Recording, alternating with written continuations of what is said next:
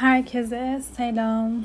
Evet bugün Epiktetos'tan bahsedeceğim. Genel olarak burada vereceğim bilgiler tamamen aslında benim Wikipedia'dan araştırdığım ve e, kendi yorumlarımı kattığım e, bilgiler olacak. E, öncelikle Epiktetos Yunan stoacı filozofumuz milattan sonra 55. yılda e, Roma'da dünyaya geliyor. E, köle olarak yaşıyor e, imparator tarafından sürgüne gönderiliyor. Orada felsefe okulunu kuruyor. Herhangi bir şey kaleme almıyor. Ancak öğrencisi Arianus tarafından fikirleri yazıya dökülüyor. Epiktetos'a göre en yüce amaç insanın kendi hayatının efendisi olması. Bunun için ilk adım insanın kendini tanıması, yapmak istediklerini yapabilecekleriyle sınırlandırarak değiştirebileceği şeylere odaklanmasıdır.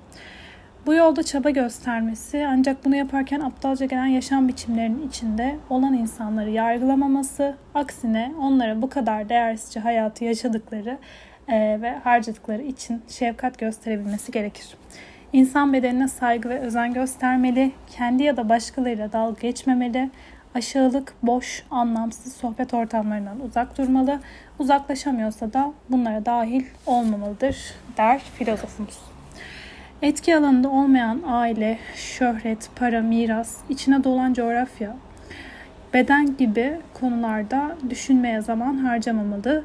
Bunları olduğu gibi kabule geçmelidir. Dinlediklerini, beraber vakit geçirdiği insanları, yediklerini, gördüklerini dikkatle seçmeli.